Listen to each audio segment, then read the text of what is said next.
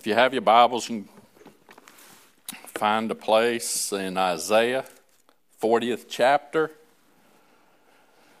and the 31st verse. Isaiah 40 and 31. If you would, I'd ask you to stand as we read God's word tonight. But they that wait upon the Lord shall renew their strength. They shall mount up with wings as eagles. They shall run and not be weary. They shall walk and not faint. Most gracious Heavenly Father, we love you, Lord. And as we come to you right now, I pray, Lord, that you would anoint these lips of clay once again. And Father, that I would speak your word. I pray, Heavenly Father, that your Holy Spirit would sweep through this place tonight in a great and mighty way. Lord, I pray that you would hide me in the shadow of the cross of Calvary, that I wouldn't be seen, but only you, and that you would receive all the glory, the honor, and praise. Father, for everyone that has come out tonight, I pray that you would move on their behalf in a very special way. And God, more importantly, I pray that your full will be accomplished here tonight in everything that's said and done. And Lord, I'll be careful to praise you for all these things. And we ask it in Jesus' precious and holy name. Amen.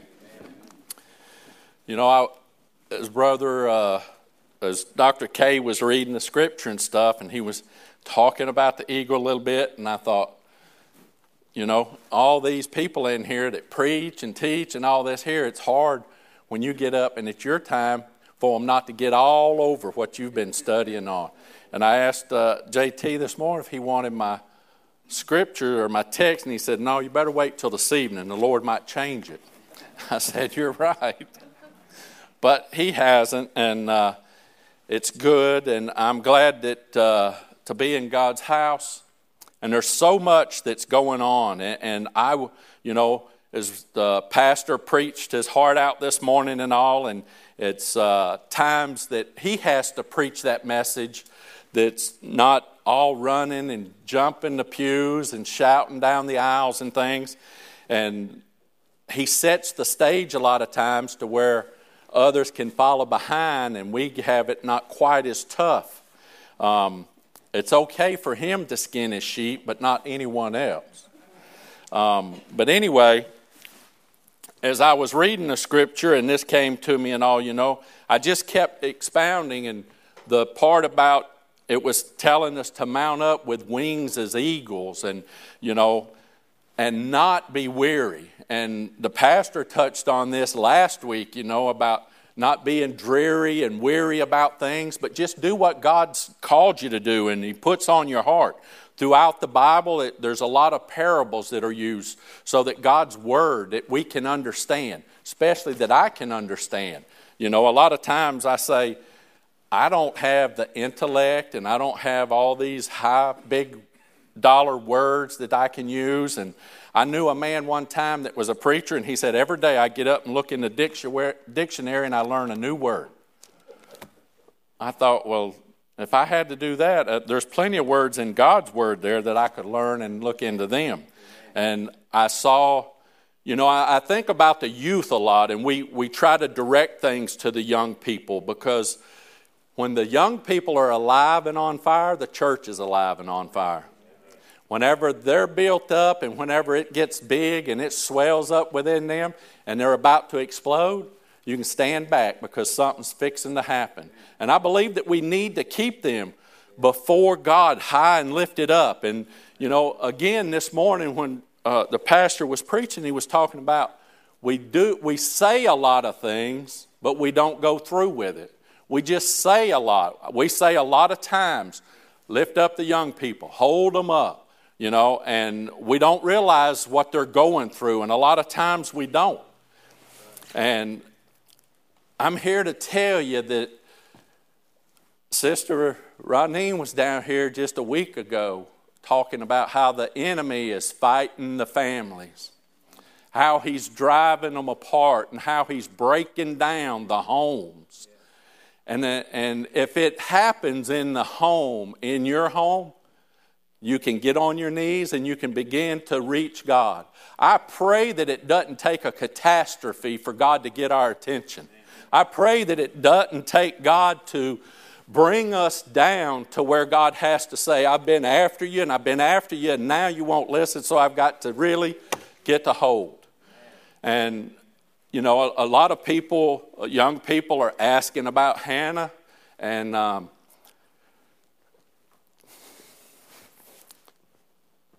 I'm telling you that you're, as Brother Jerry said this morning, a lot of people are watching your lives that you're not aware of. Not just parents, but the youth.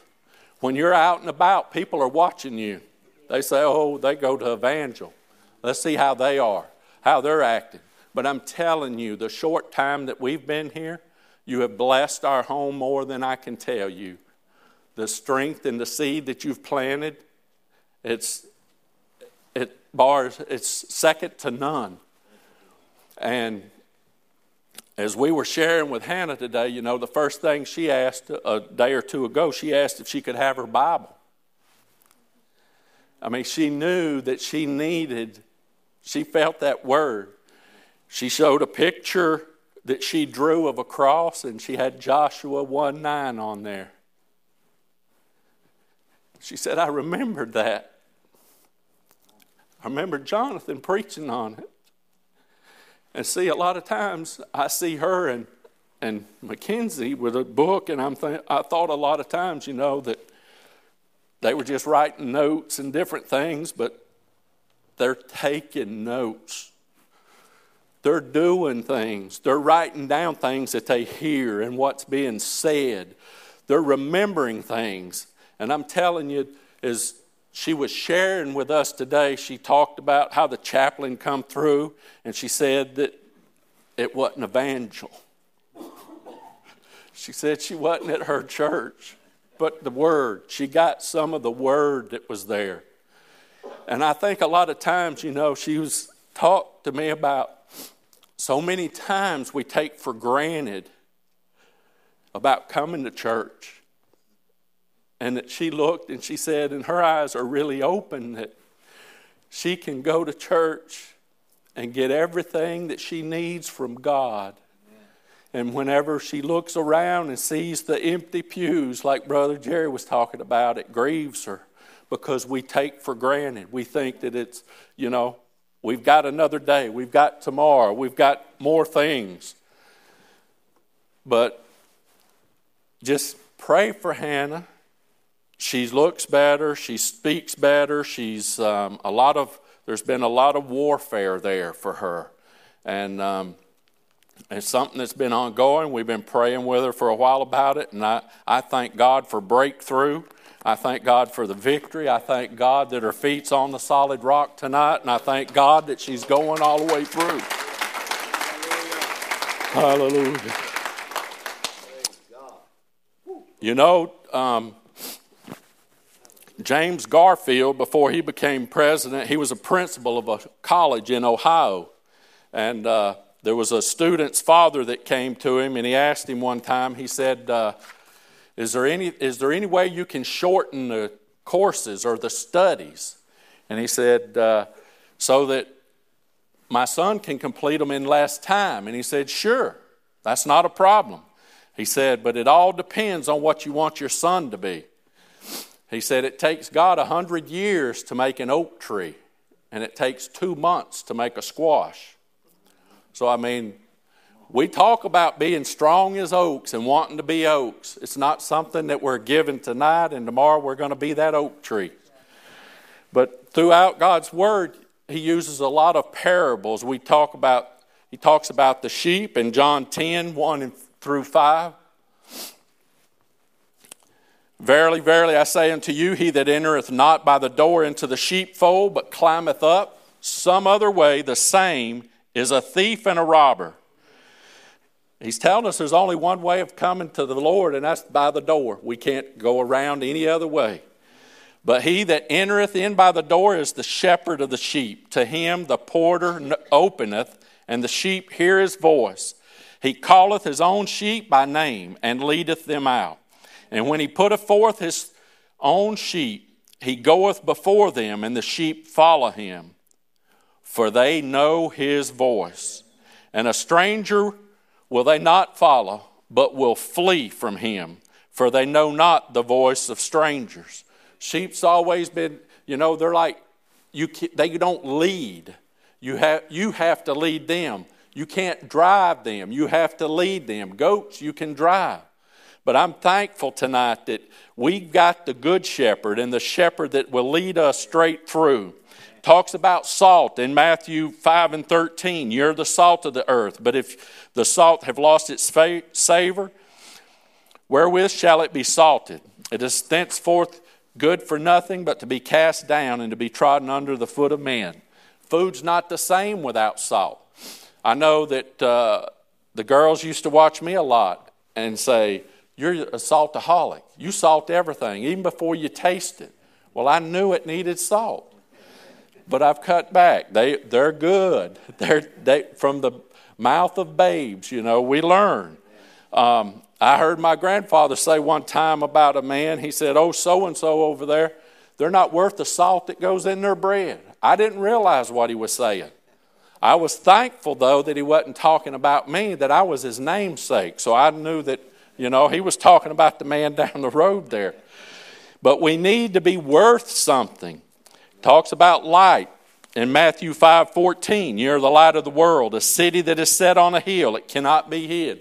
Another thing that, that the girls talked about, you know, when Jonathan was there here and cut all the lights out, a lot of times it doesn't take something theatric or whatever, something simple, but it's something that sits there and is planted and it grows from that.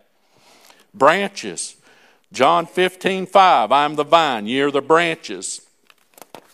He that abideth in me and I in him, the same bringeth forth much fruit. For without ye, without me, ye can do nothing. All fruit, all fruit comes from the branches. You know, I think about my musk. I have some muscadine vines, and that vine may be that big, but there's no fruit growing on that vine. It's the branches that grow off from that vine. And we come here, we're the branches. We're the ones that the pastor and Brother Jonathan is talking about getting outside and bringing, and we're spreading that about so that we can have everyone to come in. We're the, we have to tap into the main part of that vine. In our text, God ta- uh, talks about and compares us to the, uh, the eagle, the man to the eagle. I want us to look at some of the characteristics there. And didn't nobody tell me what time I had to quit, and I hear different ones talk about. I, no, I didn't leave my phone. I left my. I was going to leave my phone back there, so I didn't have a timetable here. But anyway, we're going to get through it. Um, but it talks about mounting up with wings as eagles. Eagles are found throughout North America, in Alaska and Canada. There's about 70,000 of them, bald eagles. They flourish in Alaska mainly because of the salmon content. When I was on uh, Kodiak Island, there was 33 pairs of bald eagles just on that island. And uh, immature bald, the eagles, they're they're brown and white, and their um, beaks are black, and their eyes are brown. And it takes them five years to mature to get that white head and the white tail. Their beak turns yellow, and their eyes turn a uh, pale yellow. but the bald eagle is three feet from beak to tail, has a wingspan of seven and a half feet. You think about it. It only weighs 14 to 15 pounds, but it has that great, tremendous wingspan so that it can carry that body. And it has to be strong because of all that it, how far it flies and altitudes it goes to. It, uh, they took them off the endangered species list in 2007. However, they're still a protected bird. There was a game warden that told me that he got a man because he shot a hawk, and they and he cleaned it. He said his mom was dying with cancer, and she wanted some fried chicken, and they didn't have any chickens. So he wrote him a ticket, took him to court. He told the judge, and the judge said, "Okay, due to the circumstances, I'm going to let you go this time, but don't let it happen again." So he thanked the judge. He turned to walk out. The judge said, By the way, how did that hawk taste? He said, About like bald eagle. You know, he got himself in trouble again. But anyway, they're still protected species. The eagle's noted for its great strength. I've seen eagles in Alaska fly down in rivers and lakes and grab a salmon that was twice the size of them.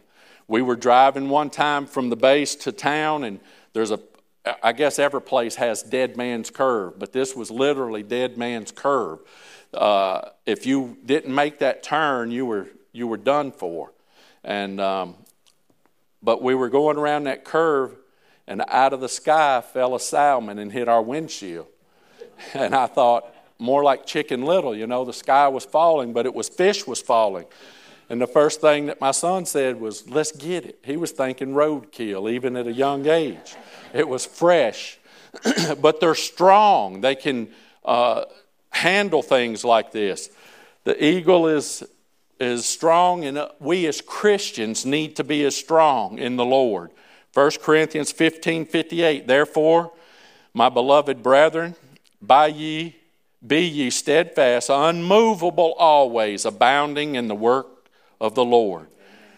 Joshua 1 5 through 7 says, There shall not any man be able to stand before thee in all the days of thy life. As I was with Moses, so I will be with thee. I will not fail thee, nor forsake thee. Be strong and of good courage. For unto this people shalt thou divide for an inheritance the land which I swear unto their fathers to give them. Only be thou strong and very courageous, that thou may, mayest observe to do according to the, all the law which Moses my servant commanded thee. Turn not from it to the right hand or to the left, that thou mayest prosper whithersoever thou goest. And as I was looking at this, I thought, here he is telling us, you know, that as he was with Moses, and Moses was kind of as the old people from the old country said, he was kind of up against things. And he, the Lord let him know that he was with him. And, and he's telling us that just as he was with Moses and these other prophets, that he's able and he's still with us and he will not fail us nor forsake us.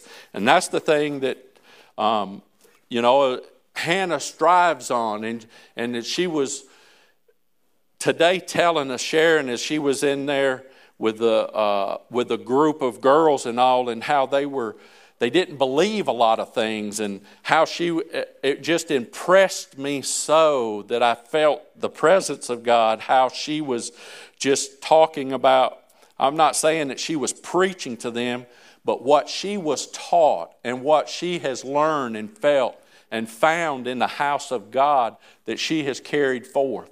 I believe all of this is going to be a testimony for her and strengthen her. And as I've said to different ones, I believe that there's a calling of some sort that God has special on her life, not because she's my child, but because she's a child of the King. And He'll do the same for all of us. Galatians 6 9, and let us not be weary in well doing. For in due season we shall reap if we faint not. Our pastor covered all that. Number two, the eagle is noted for its farsightedness. The eagle's eye is almost as large as the human eye. Its sharpness is four times that of a person with perfect vision. And the eagle can see a rabbit moving at almost a mile away. An eagle flying at an altitude of a thousand feet over an open country can spot prey over an area almost three square miles from a fixed position. That's its eyesight, it's fixed. And we need to have our eyes fixed upon God.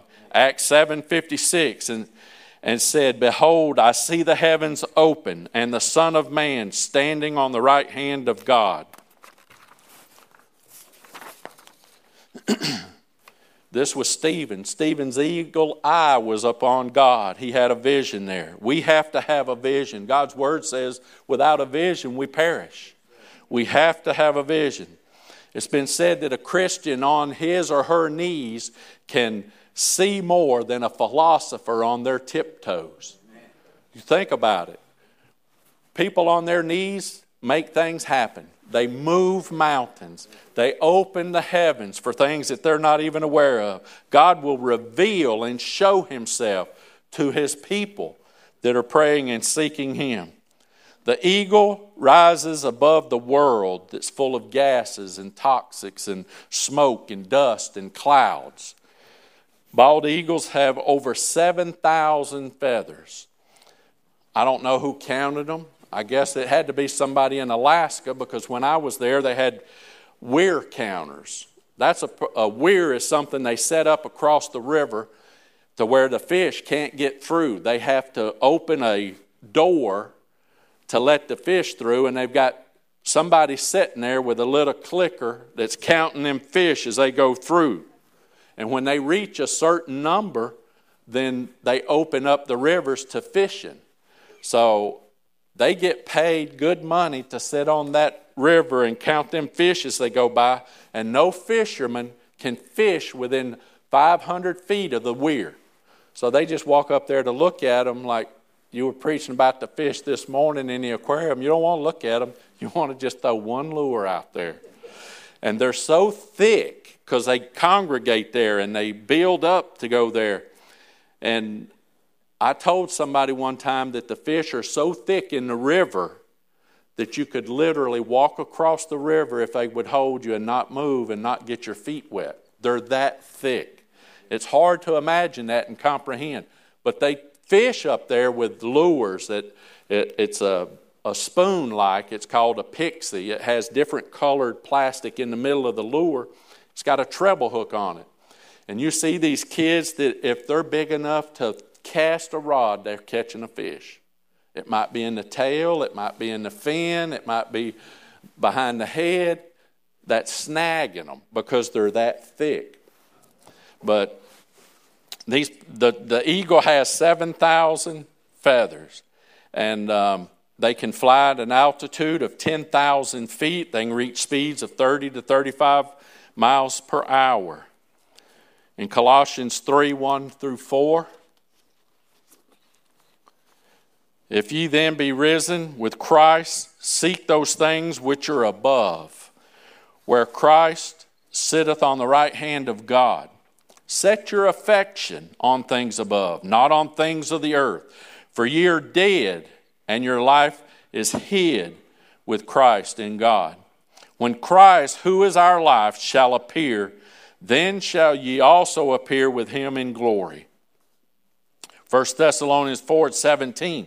Then we which are alive and remain shall be caught up together with them in the clouds to meet the Lord in the air, and shall so shall we ever be with the Lord. We have to walk on this earth, but we need to look at things above. We need to set our affections on things to come.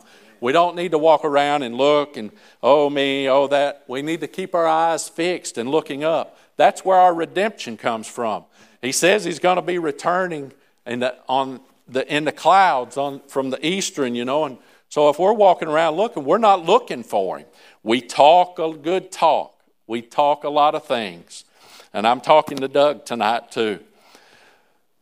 There's things going on in this world. There's storms that are happening. There's trials, and we're going to face them. But I can tell you that we're just as the eagle does, we can rise above the things, we can rise above the storms. When the eagle is old and it's getting ready to, to die, it begins to set down on things. It begins to set back and let others do the work, you know. And um, they molt and they go through this thing to where their feathers draw what happens is that eagle sets that once flew around and they begin to get scales on their eyes, they don't see as good as they once did. Their beak's not sharp as it was because they don't hunt as much. Their talons aren't neither. But when the eagle begins to get ready to pass over on that, they shake themselves, just like we have to do at times when the enemy comes in. The eagle begins to take its claws and scratch the scales from its eyes so it can see again. It begins to sharpen its beak on a rock, take its talons and scratch. It begins to pull the feathers to pluck them, to get them groomed and just so. It's just like a plane. If there's one rivet on that aircraft that's out, that plane doesn't do like it's supposed to do. It loses, it gets drag and stuff. The eagle's the same way. It's this, it's this uh, machine that is set to fly and soar and high above all the storms. But it, it does all this, and whenever it gets to that point, then it sails out and it begins to sail and it flies around. And when the storms come and the clouds gather and the lightning's going and the winds are blowing, it begins to sail and it goes up above the storms and the clouds to where the sun is and the calm is. And that's the way that we do. We press in and we break through so that we can get to that upper room so that we can feel the presence of God, so that we can know we're in the presence of God. When we're on the holy of holy grounds and in His presence,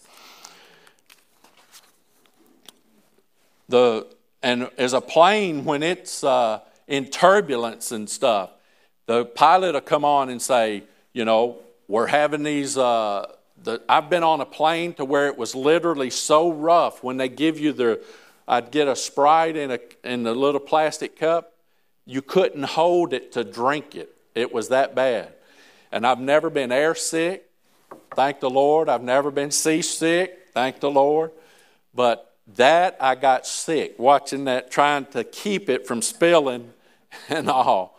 But I'm telling you, the ride is so rough. People have been injured on those planes because of the turbulence. But once you get above, the, the pilot would say, Hold on, we're going to go above. We're rising another 10,000 feet or so. It's not going to be as windy and as rough there. They know themselves. They try to get you up to that place. The eagle's noted for longevity. The Christian, we will live forever, one way or the other. Bald eagles live in the wild and they've lived longer. They live longer than 30 years in the wild. Their average lifespan is 15 to 20 years. I read once in uh, West Steventon, New York, an eagle lived at least 48 years. Once eagles are paired up, they're together for life. They remain together. If if one dies, then the other will the survivor will accept a mate. But the longevity, they're there together this just like this that we've started out. We're in this for life. David said in Psalms 23 6, Surely goodness and mercy shall follow me all the days of my life, and I will dwell in the house of the Lord forever. We're going to live forever. And the choice is ours. Where, whatever it is, wherever we're going to uh, end up, is going to be up to us. I know a, a, lot of times you may have been going down the road and you've noticed a construction area and the orange sign that says begin construction. A little further down the road, it'll say in construction. And you notice those signs stay around a long time after the construction's over.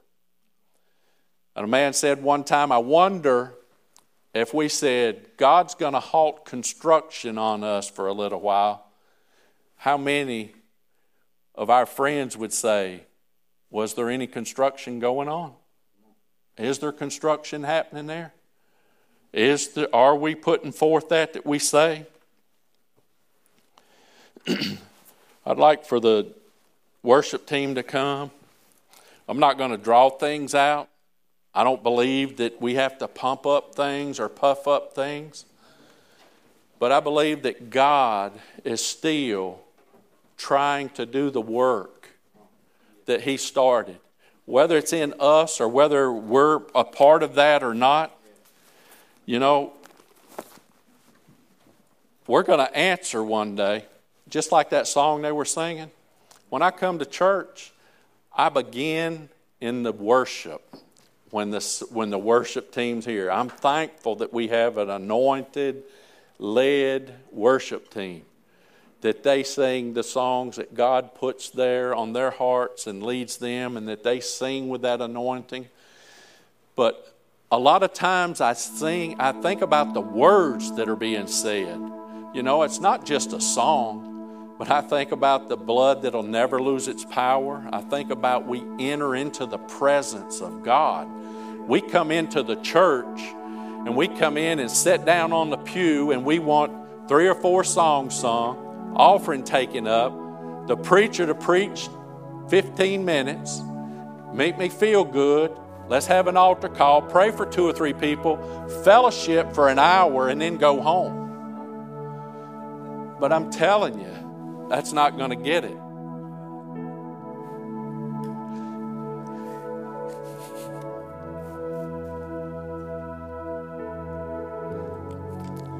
I think a lot of times that the world, you know, we think about the election. I shared with Brother Jerry here a while back that when I was teaching one Wednesday night back there, I was looking at some of the notes that I'd taught before in Alaska back in the early 90s.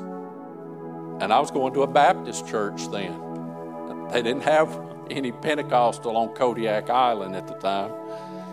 And that big old Baptist preacher, Brother Ray Boutwell was his name. He was probably six six and about 325 pounds. Big man. And he had a wife about this big. But he would take, we would come to church and he would say, he would sit up here and he'd take a pen and he'd write down everybody's prayer requests. They named names. And he began to tell us, church, write down those names so you remember them. Not just pray right now, but pray later. Pray when you get home. And I looked on the back of there, and somebody told me one time history repeats itself every 40 years. It hadn't been 40 years, thank the Lord. But as I looked on there, it said, Pray for our election. And we're in that same boat. I thought it was bad then. But it doesn't matter who wins. I'm tired of all the, the mudslinging and the lying and the deceiving and all this other. I'm like these other men have said. It doesn't matter who wins, it's not going to make much difference until the Lord comes back. I don't know by what whoever wins may be the Antichrist setting up. I think that the return of God could be that close for His Son to come rapture us home. And I want to make sure that I'm not trying to preach Brother Jerry's message from this morning, but I do want to take all I can with me. All of my friends, my family, loved ones that, that are not living like they should be. But I want to be the one to pray through for them. You know, I didn't know Hannah was going through what she was and she couldn't pray through. But I'm glad that her mom saw that. And I'm glad that we called upon the church for special prayer.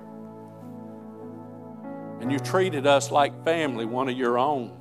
You got serious. Because I'm telling you, if there hadn't been a change where God stepped in, I don't know where things would be right now. I don't even want to think about how bad it could be. And I know that God is with this church and people who come in and go.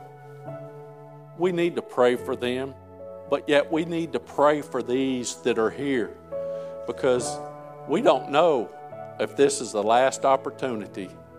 Someone may go home to be with the Lord tomorrow, tonight, before we leave here. But I want to make sure that I see each and every one of you again. I want to make sure that my brothers, my children, I have two brothers left, and right now, unless God intervenes, they'll both die and go to hell. I know that, and I don't want that.